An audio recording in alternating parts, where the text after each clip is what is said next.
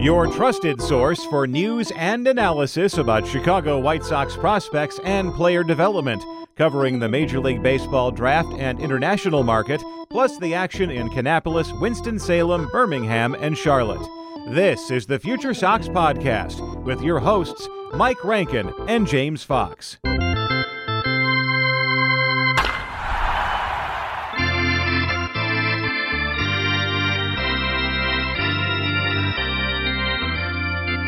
Hello and welcome to another episode of the Future Sox Podcast. My name is Mike Rankin. I'll be your host, James Fox, alongside us. This is the Future Sox Podcast. I say that because our group, Sox Machine, Future Sox, that's what we do.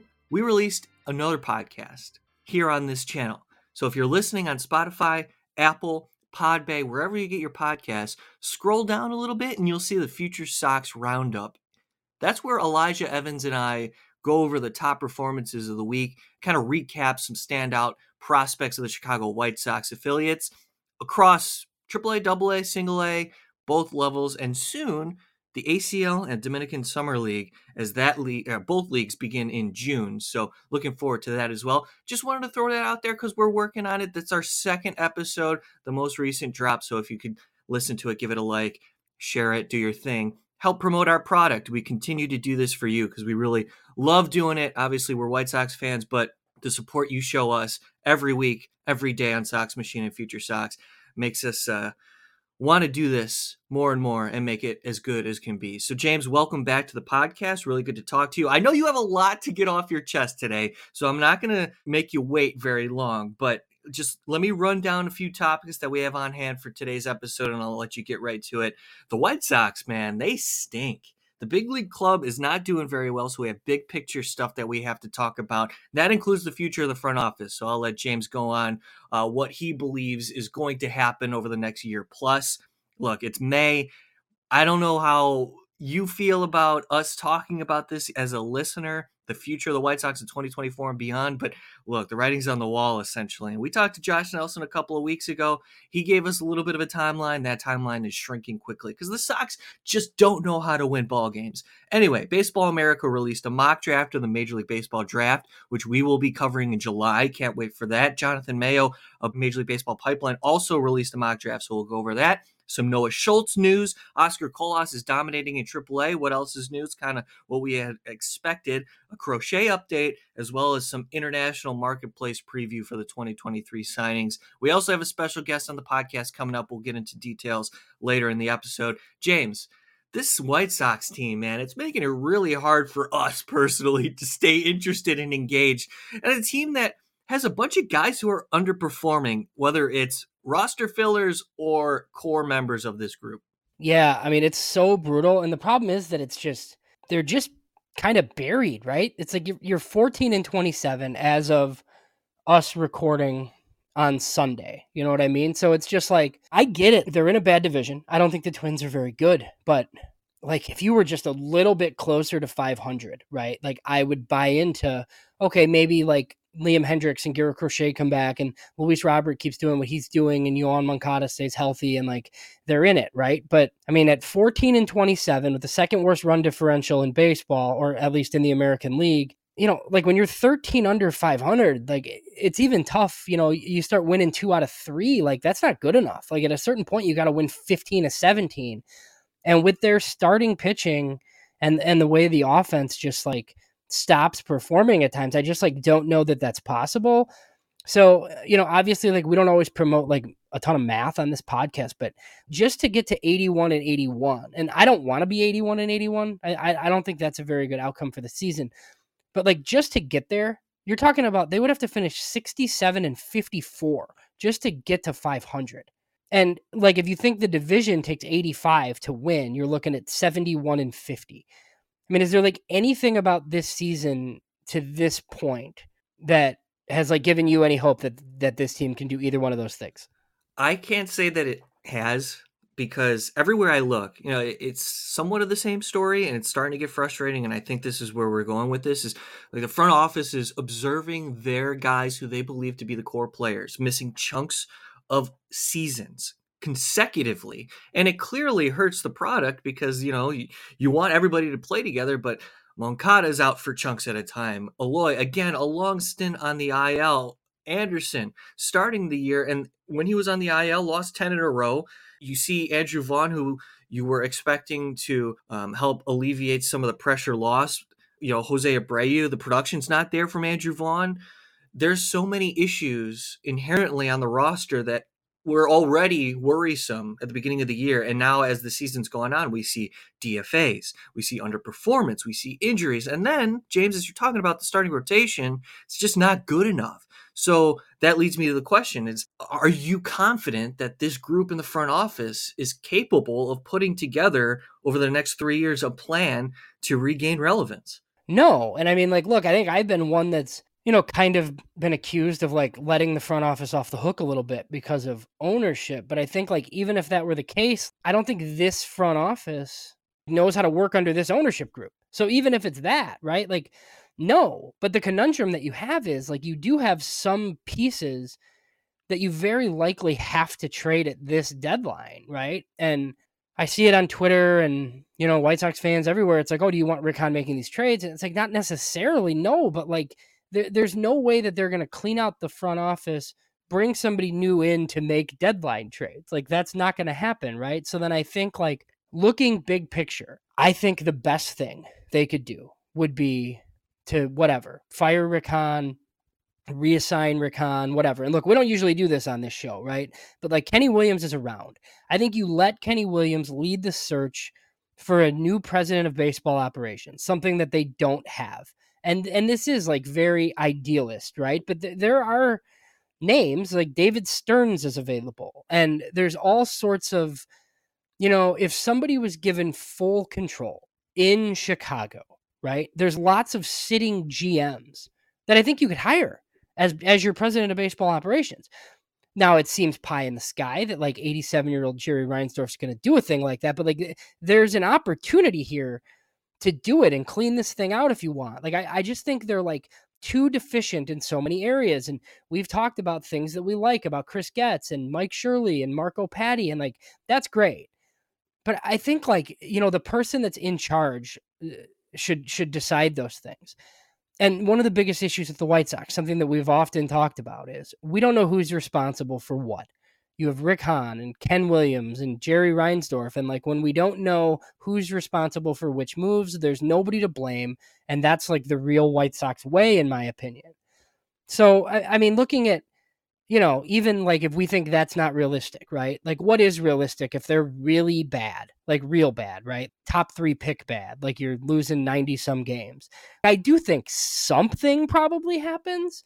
Now, is that the long rumored Chris Getz to GM, or, you know, Kenny makes the trades and somebody else comes in? You know, like there are guys all over the league, like James Harris in Cleveland is like an assistant GM. Like, would he take a GM title in Chicago? Or, you know, similarly to like, you know, there's other assistant GMs all over baseball. There's Raquel Ferreira in Boston, people like that. Like, would they come here and work as the GM under Kenny? Maybe, who knows? But I just kind of feel like anything short of, you know, like a president of baseball ops type, like head above your franchise, like it's just rearranging deck chairs on the Titanic at this point. We've seen this over and over and over again. And like, I've just completely lost faith that they're going to be able to make any sort of meaningful change, just due to like the landscape on the roster and, you know, like the farm system that we talk about every week. So it just seems like pretty dire, like at this point. I wonder about the future of the franchise. We bring this up constantly, and this has been my feeling since the offseason, based on the way they went about it, is they really want to count on the development of their prospects. You look at their farm system, their top 30, a lot of them are draft picks, almost all of them, essentially, are draft picks, international marketplace signings, and that's good. Still a bottom 10 system. Now, we give them a little bit of leeway considering, you know, they graduated everybody in 2019 going into 2020. And we call it a reset, and it is under Mike Shirley. It is a reset, but now you're heading into year four, your fourth draft. Stuff's got to start churning out here if you believe the best course of action to win within the Chicago White Sox organization is to believe in what you have internally. And that that's coaches developing talent, right? That's infrastructure that creates a pathway to the major leagues that sets up success when you get there. And it's really disappointing when you go into 2023 believing in a guy like Oscar Colas, who was touted to be ready, and we'll get to this conversation shortly, but clearly at the big league level had issues at the plate.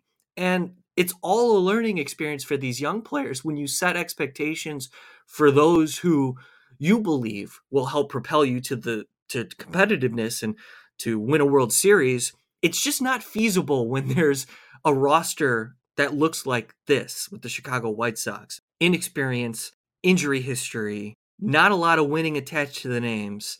And it's just starting to get to the point. That's why we're talking about it, where, yeah, we don't really discuss this. We don't discuss the future of the front office, because who are we to say? But we're fans and we feel you, because we're pissed. Like I've gotten to the point where I've called the season, and I never do this early. And I'm usually the optimistic one, James, because I look at what the White Sox possibly see. And what I believe the White Sox see is no future with this current roster, which means 2024 is about resurfacing whatever type of value that they can generate this year, and then try to rebuild going into 2025 as a competitor, because I don't see it unless there's some sort of pathway decidedly chosen at some point before the deadline. That has to happen.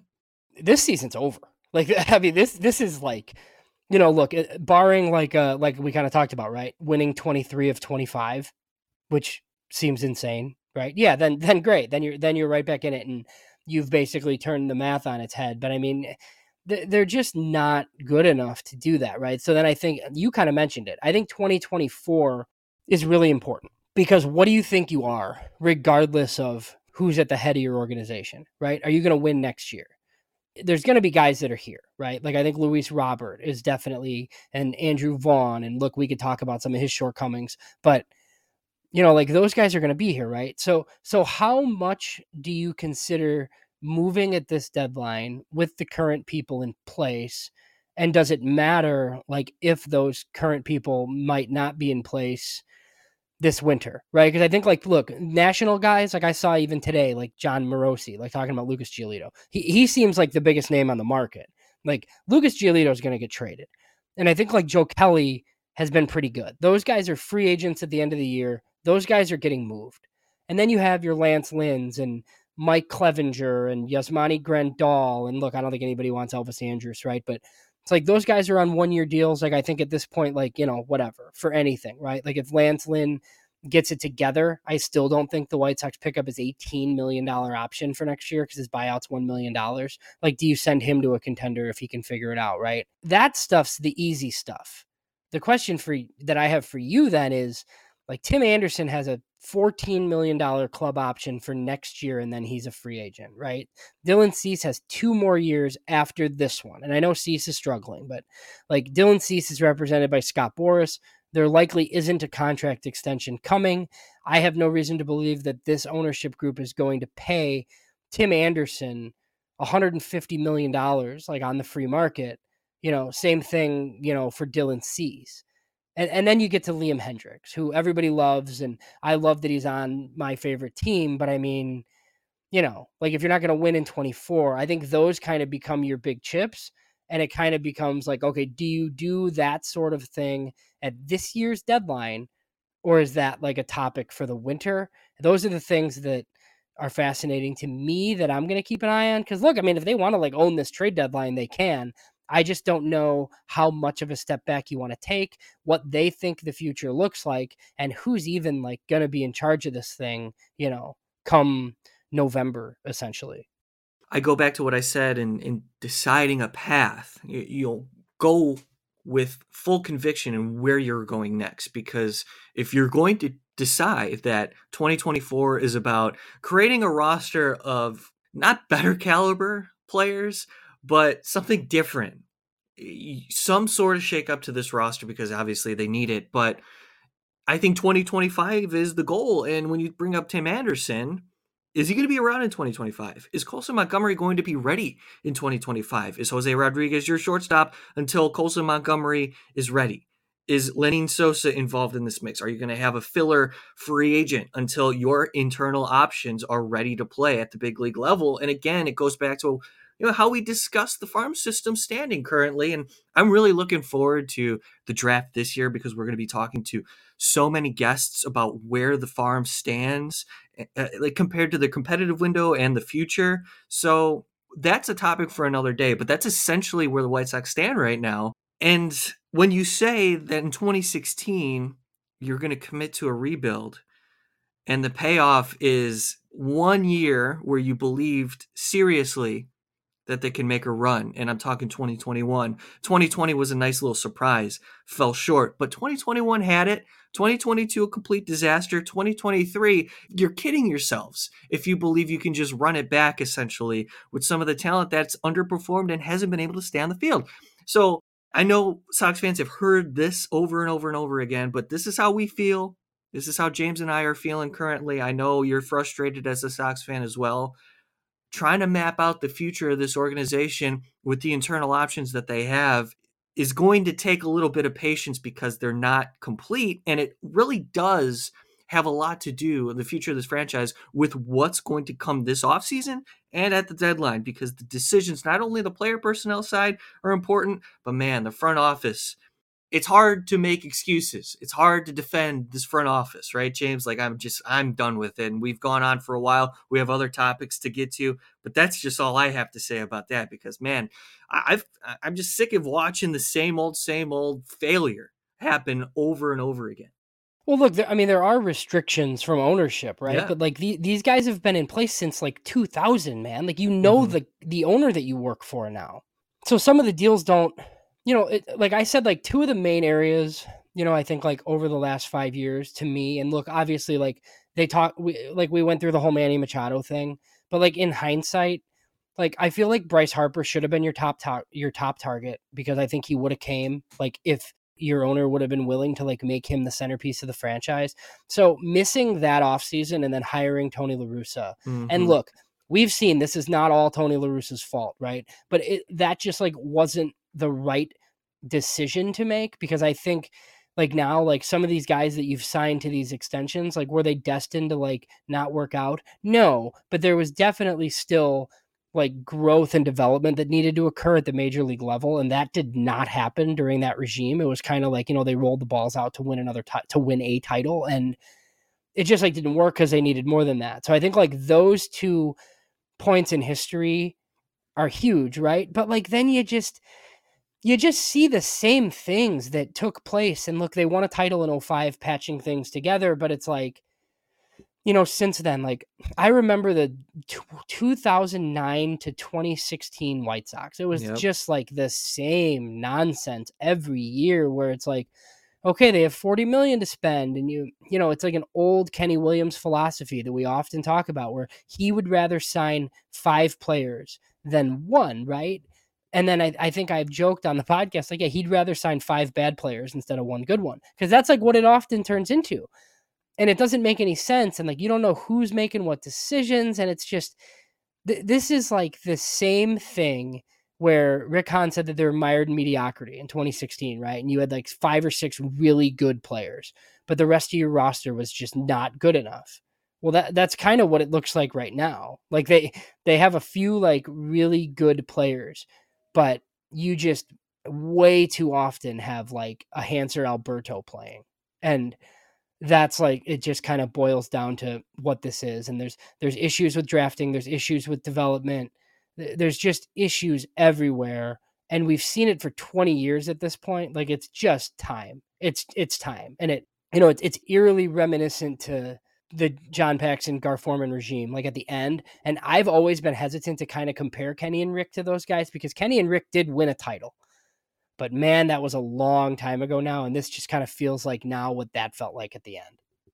There it is. I think James, you speak for so many of us as Sox fans. I think it's very well put. So we'll put a bow on that, take a break, come back. We have so much more to get to.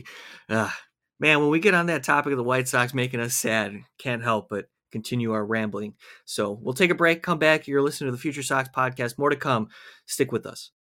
There's no I in team, but there is one in Indeed, and that's the hiring platform that you need to build yours. When you're hiring, you need Indeed. Instead of spending hours on multiple job sites searching for candidates with the right skills, Indeed's a powerful hiring platform that can help you do it all. One of the things I love about Indeed is that it makes hiring all in one place so easy because Indeed does the hard work for you. They show you the candidates whose resumes on Indeed fit your description immediately after you post so you can hire faster. Join more than 3 million businesses worldwide that use Indeed to hire great talent fast. Start hiring now with a $75 sponsored job credit to upgrade your job post at Indeed.com/BlueWire Sports. Offer good for a limited time. Claim your $75 credit now at Indeed.com/BlueWire Sports. That's Indeed.com/BlueWire Sports, and support the show by saying that you heard it on this podcast. Indeed.com/BlueWire Sports. Terms and conditions apply. Need to hire? You need Indeed. All right, James, we just got done talking about the future of the Chicago White Sox. What better way to celebrate what's to come than a couple of mock drafts? 2023 Major League Baseball draft is beginning in July across All-Star Weekend. We'll also have a live show for you, so check us out whenever the draft is going on. You want some coverage, hang out with us at Future Sox and Sox Machine. We'll have more information as the date gets closer. A little tease for you Sox fans, because we need to figure this out. But James, mock drafts. Baseball America has one. Carlos Collazo, our guy, put together one, as well as Jonathan Mayo of Major League Baseball Pipeline. What did you see, and did you like where or who was put in the White Sox place at 15?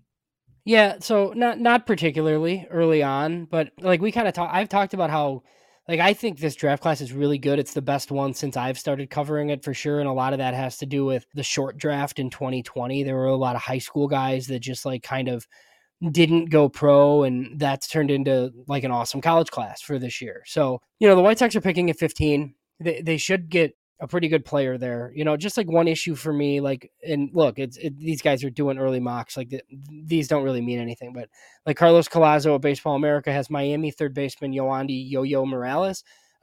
He's a guy that we've talked about. We talked about him with Joe Doyle. I know that this is a player that the White Sox do like. They've liked him dating back to high school. They just like didn't have the money in 2020 to get it done. That he's got a lot of pop. He should stay at third. But I mean, he's just like another guy that's like a power profile corner guy that like doesn't really control the strike zone. It's not a ton of walks. You know, he's had wood bat success in the summer, so that's like something they like. But I don't know, man. Like after seeing the Colson Montgomery pick and like the high upside type of arms that Mike Shirley likes, like I would much prefer this year to just take another high school infielder, center fielder, you know, or just go with pitching instead of a college corner guy. Like, I'm just not a big fan of that. And like, if you're going to go college, Kyle Teal, the catcher from Virginia, makes sense because like catchers with his profile make a lot of sense. I just don't know if he'll get to them. And then, you know, Jonathan Mayo of MLB Pipeline did their first one. And I think they're going to alternate like pretty much weekly. He has Enrique Bradfield, center fielder from Vandy. And like, look, Bradfield's like a pretty good player. He's definitely going to stay in center. It might be 80 grade run.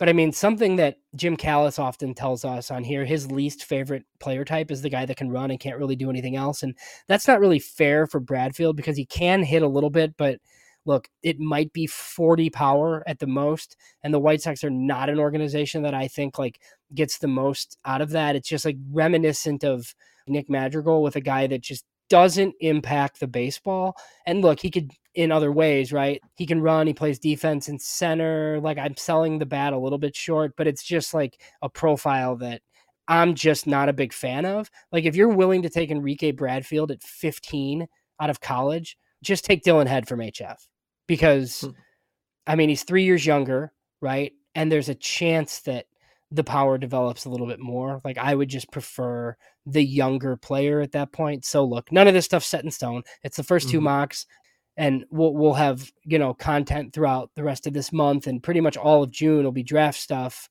So you'll get more of my thoughts on who I'd prefer. this type of thing in both scenarios, I would just not be a fan of this. All right, more optimism. So would you say that the White Sox should take best player available, James? No, I'm just kidding. I'm kidding. Yeah. We don't have to talk about that. Okay. Whoever they take, they'll say was their best player available. Of course. Yeah. That's it's on their board. Yeah. You know, I'm thinking about the future. I guess I should say I'm thinking about what route the White Sox may do in the draft. And I love pitching. I think I might prefer, like, for the first time, maybe last year too, I was hoping that they took a college pitcher, but a developed college pitcher in the first round that could fly through the system maybe in a year and a half. I would be very excited if they did that. We'll see more and more as the names start to trickle on. I know James has a ton of information. Josh Nelson as well talked about the draft a couple of episodes ago. So if you want more information, you can look at our playlist at Future Sox and check it out. Really appreciate you guys subscribing. We have episodes for you every Tuesday, as well as the Future Sox Roundup, which we release on the weekends now moving forward. James, another bit of news. Noah Schultz has been out with a forearm strain since the beginning of April, and he's been rehabbing an extended spring, trying to get right, but it sounds like there's a positive update. He had not needed surgery out of the forearm strain. The White Sox decided to let him rehab and take it easy, taking it slow, making sure he's okay, and it seems like things are trending in the right direction. Yeah, it seems like it for now. I mean, I think they called it a flexor strain. They were afraid to say forearm, and obviously Davis Martin is out with a forearm injury right now, which is generally a precursor to very bad things. But yeah, so Noah Schultz threw to live hitters in Arizona within the past couple of days, and I had heard that it was 21 pitches and five strikeouts out of six hitters. So obviously the stuff looks pretty good. It sounds like he's going to pitch in an extended spring game on Friday. And then if all goes well there, I think within the next 4 weeks or so, we should see him. And I think the plan was for him to go to Kannapolis. So we'll see whether he goes to Kannapolis or whether they start him in the Arizona Complex League, because the Complex Leagues start the first week in June, I believe. So yeah, I mean, Rick Hahn said I thought an affiliate by June for Schultz, and that looks like that's going to hold. So you just kind of want this kid to get as many innings as possible under his belt this year. So I think him finishing the year in Kannapolis would be wonderful at this point. And I think everybody just kind of wants to see him pitch and get updates. And we'll definitely get more updates if he's in Kannapolis than if he's in Arizona. Right. And I believe... Well, I'm with you. I think if he does finish at a full season affiliate, that's a win considering where his season began. And look, if he's not ticketed for surgery, that's great news, obviously, but it's always in the back of your mind from a guy with that type of release point and velocity and just stuff, length, all of it. And, when you're dealing with an injury and you're coming back, nothing replicates live game situations outside of just doing it. So you can warm up, you can do your drills, you can practice, you can throw to batters and BP. But once you get into a game, it's important for the White Sox to know how his body responds. And I think that's where we're at with Noah Schultz after getting up, pitching in a live game, resting after a couple of days, seeing how his arm responds, of course, as well as the rest of his body. And then they move slowly from there. So that's kind of the process in which, we hear them, we're going to take it slow. That's what happens. So just to keep that in mind, but positive news, in my opinion, if you're hearing about Noah Schultz throwing after what they called a flexor strain to begin the season. So, all right, moving on to some more news. Hey, Oscar Colas, what do you know, James? Facing what we consider lesser competition to his skill set, absolutely dominating. His OPS is over 1,100. And he's batting over 400 right now in AAA Charlotte. It's good to see, obviously, because that's what we expected. And we talked about this in the offseason leading into the year. Oscar Colas probably won't get a lot out of beginning the season in AAA Charlotte because we know he can mash and he can handle that pitching, even though he has a free swinging tendency. It was up to him to learn at the major league level. However, unfortunately, he struggled so vitally that he had to get sent down. And there was no other course of action for the White Sox than to just allow him to get better at bats at AAA Charlotte. So that's where we stand right now with Oscar Colas. James, what's the future that you can kind of foresee regarding the White Sox right fielder? Well, I mean, if things don't get better in the majors, I don't really know how much longer he needs to stay in Charlotte. It doesn't really make any sense, right? Because we kind of talked about this. We didn't necessarily want him starting in the International League because I expected him to do this. And then I expected him to come up and chase and have all the issues that he had regardless. He just like couldn't really get himself out of it, and the team was trying to win, right? So they didn't really have the luxury of like letting him fail up there. But I mean, it was like a 43% chase rate in the majors. Like, look, we saw some glimpses of him like looking pretty good, but now he's in Charlotte. 10 of his 18 hits have gone for extra bases so far. You know, it's just like doesn't seem to be a challenge. So at some point, he's just going to have to figure out how to do it when everybody throws 95 with really good breaking stuff, right? Like the problem is he's going to have to figure it out in the big leagues. James Fegan of The Athletic wrote, you know, something over on the weekend and kind of talked to Cameron Seitzer, who's the hitting coach in Charlotte. And they've talked about approach a lot. You know, it's like Cameron Seitzer said it's more so Colas's approach. He says, because when his legs go a little bit overly aggressive, then his body and mechanics get out of whack as well, just like anybody else. So really just honing in on his tempo, his approach, direction, you know, and they still think that like the sky is the limit for him. But I mean, Andy Barquette talked about last year how Colas just basically grabs the bat and goes up there and thinks that he's like better than the pitcher is. And all throughout the minors, like he's been able to do that. I don't expect that to change anytime soon in Charlotte. So, you know, as far as the forecast, like I think it's just, it's kind of up to him, right? He's going to have to figure out the majors and when to attack and when not to attack. So I don't know. I don't know what your thoughts are on like how quickly we should see him again. You know, I know there are all sorts of, you know, there's more in this piece just about some of the hitting drills they're doing and talking to him about hunting in his area and his tunnel and eliminating the outer third. And look, those are like some of the machines they use, and that's their focus of, you know, like the way he goes about his business. So, and it's one of those things that I think we've kind of seen the change that some of these big league hitters have struggled with too, right? Like not going up there without a plan. Like they're trying to go up there with a plan, but I think it's led to some of the struggles. So maybe it does, like, you know, maybe they do figure it out at some point. Like we've seen the change in Luis Robert. So maybe it does happen for more of these guys. You might be buried by the time it happens, but you know, maybe it works out in the long run. But it seems like those are the types of things that they're trying to focus on with Colas. And we'll see how long they think he just needs to be in Charlotte before he comes up. Because like he's more important than, you know, some of these other guys that are going to be playing outfield for the White Sox, like in the big leagues.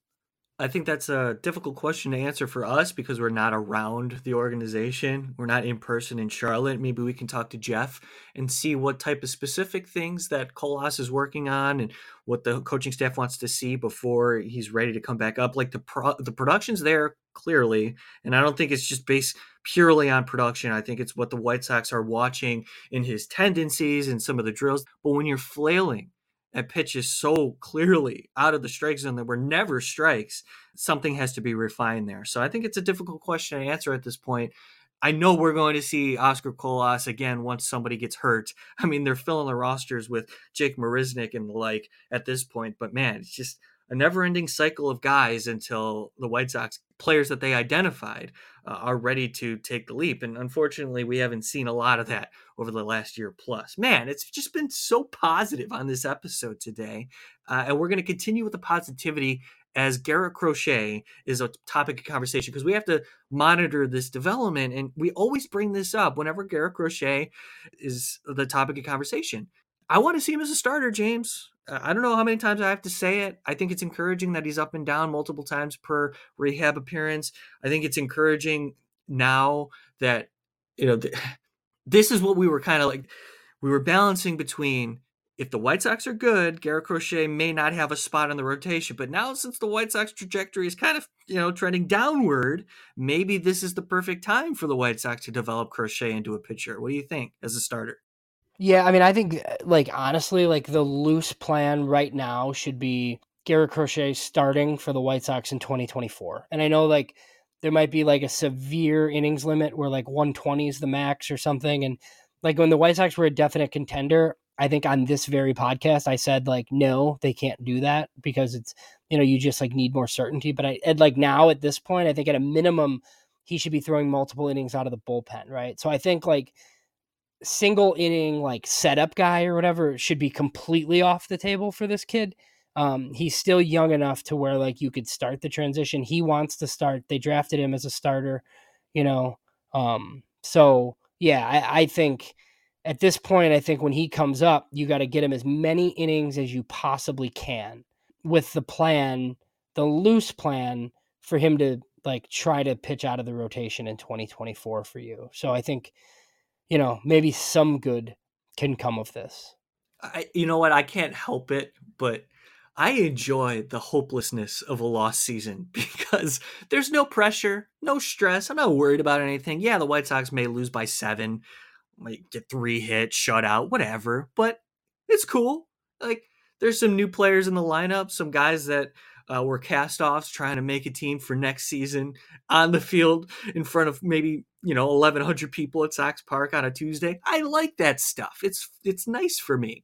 Well, yeah, but that's, I mean, but that's why I think I said, like, we did our predictions at Sox Machine, and I said the worst case scenario would be the White Sox going 500, and people are like, "What do you mean?" And I'm like, because, like, it, like, the false hope of, like, being 3 games out all season, right? Mm-hmm. You don't capitalize and trade anybody. Nobody gets fired. That's where, like, sometimes, like, 65 and 97 isn't the worst case scenario. Like, it's just not. You have to, like, use what you have in front of you to your advantage sometimes. And, like, look, another good draft this year, right? Picking at 15. Like, I've kind of liked what Mike Shirley's done. Obviously, we can look at those drafts from 16 to 20 and kind of identify what has set the organization back so far. But, I mean, if he has another draft like he had last year, and then you set yourself up in 2024 for, like, a pick in the top 5. And look, I know it's easy to get cynical and say they're just going to draft somebody that sucks anyway, like, whatever. But, like, that hasn't really been the case lately. So yeah, like, I would always prefer to be one of the 5 worst teams in baseball instead of being mediocre, because it opens up avenues to be better later. So I know not everybody thinks that way. That's fine. I don't expect everybody to agree with me, but yeah, like, how many times did we say it last year? Like, I wish they would have been buried last year so we could stop paying attention, but they kept clawing back in. And, like, while some, I think like they might claw back in this time, I think we've just talked about how insurmountable it is. Like, the Twins are faulty, but, you know, like, if they play 500 baseball the rest of the way, like, they're going to run away with this thing. And if the Sox play 500 baseball the rest of the way, they're going to have a top 10 pick. So, you know, it's just, you know, the April and May has been a disaster, and there haven't been many signs, you know, showing that June, July, August, like, seems like it's going to be that much better. And when they were winning across the first couple of months, and maybe outside of the first 10 days, it's low scoring 1-2 run games, and that's just not sustainable. And, you know, I can't help but look forward. Like, I do this every year. Once the Bears start their preseason schedule, everybody starts to shift their focus towards football, because typically teams in Chicago are out of the playoff hunt, and there's just nobody paying attention to the White Sox, and it's just so barren over there. But I like it. I kind of, like, get nice and cozy watching the White Sox when nobody else is. And so this is what I'm back in my happy place, the 2016 stretch ahead of 2020. Yeah, like, I'm listening to podcasts to find out how good Connor Bedard's going to be. Oh, you know, no. That's, like, where I'm at. Right. Exactly. Oh, no. Yeah. I know. It's crazy. One last thing before we wrap up this episode. We get to talk to Ben Badler next week. It's going to be a treat for you, because it's a big deal that the White Sox are always prominent in the international marketplace. James has some thoughts. Before we wrap up the episode, James, I want you to share what you know a little bit about the international market in 2023, considering that we get to talk to Ben Badler. We're going to learn more about the new faces and some of the faces that are littered across the top 30 in the White Sox farm system. Yeah, so I mean, I do want to touch on, like, some of the new additions from this year's group, like, with Ben. But I mean, when you have Ben, like, we have to do some big picture stuff. Like, I think we need to talk about some guys like Christian Mena. Like, for those that maybe are listening to the podcast for the first time or just started, Ben Badler was the first one that kind of tipped us off to Christian Mena, and now we see he's a 20-year-old, like, in AA, doing very good things. So there are some players that have been in the system for a while that we're going to want him to touch on, and just like their strategy overall, and Marco Patti and those type of things. So I don't know how much we'll spend on this current class, but I will say the White Sox you know, they still have like $1.5 million in international space. And look, it's easy to get skeptical, right? Like, what are they going to do with that money? Are they going to trade it? Are they going to sign somebody? It is weird that they still have that much in this class. Okay. But, you know, Ben wrote up the top 100 bonuses in the international class so far. And the, you know, the full international reviews are coming, but the AL Central's not up yet as of this recording. But Luis Reyes was their top signing, 17-year-old pitcher out of the Dominican Republic. You know, he's listed at 55. That doesn't mean he's the 55th best prospect. It's just, you know, it goes by bonus amount, and he got $700K. So it's the third highest bonus for a Dominican pitcher.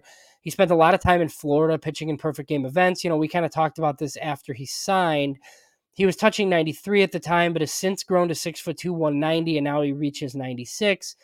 There's, you know, there's some issues with control, but there's no effort to the delivery, good extension out front, feel for two secondaries. So, you know, it's supposed to be a good changeup. So, you know, it shouldn't really be a surprise if Luis Reyes ends up being one of the top pitchers, like in the White Sox system pretty soon. You know, he could be a top 30 guy very quickly in their system. And he should start this year in the Dominican Summer League, I think early June.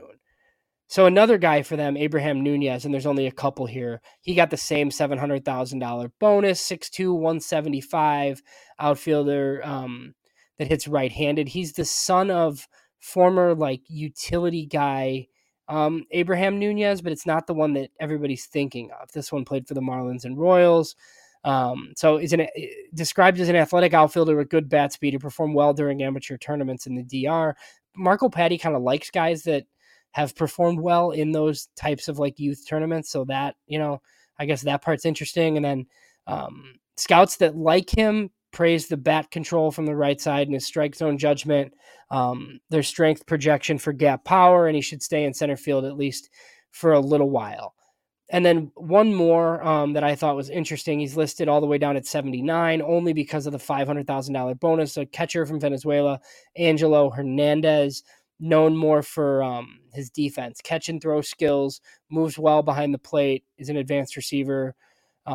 So, I mean, you know, you're basically buying the defense at a premium position, and there's power, but it's definitely a power over hit profile. So those are like the three most noteworthy names, but they really haven't spent that much money yet. So, you know, the White Sox have kind of made a habit of adding guys late. So I would just say to, you know, keep your eye out. They got $1.5 million still. We'll ask Ben if there's like anybody to keep an eye on, but typically it's like a, you know, 20-year-old Cuban a la Loydell Chapey, who's been pretty good in the minors. Like if they sign a guy like that out of nowhere here, it shouldn't be that surprising because they do have money left over. That's James Fox. You can follow him on Twitter at JamesFox917. I'm at Rankin906. Follow us at Future Sox, all one word. Thanks so much for listening to this episode of the podcast. We talk to you every Tuesday. Check out the Roundup as well for more White Sox content. We go over specific performances from White Sox prospects across all their affiliates. So for James Fox, my name is Mike Rankin. Ben Badler next week right here on this podcast. Thanks so much for listening. We'll talk to you all next Tuesday.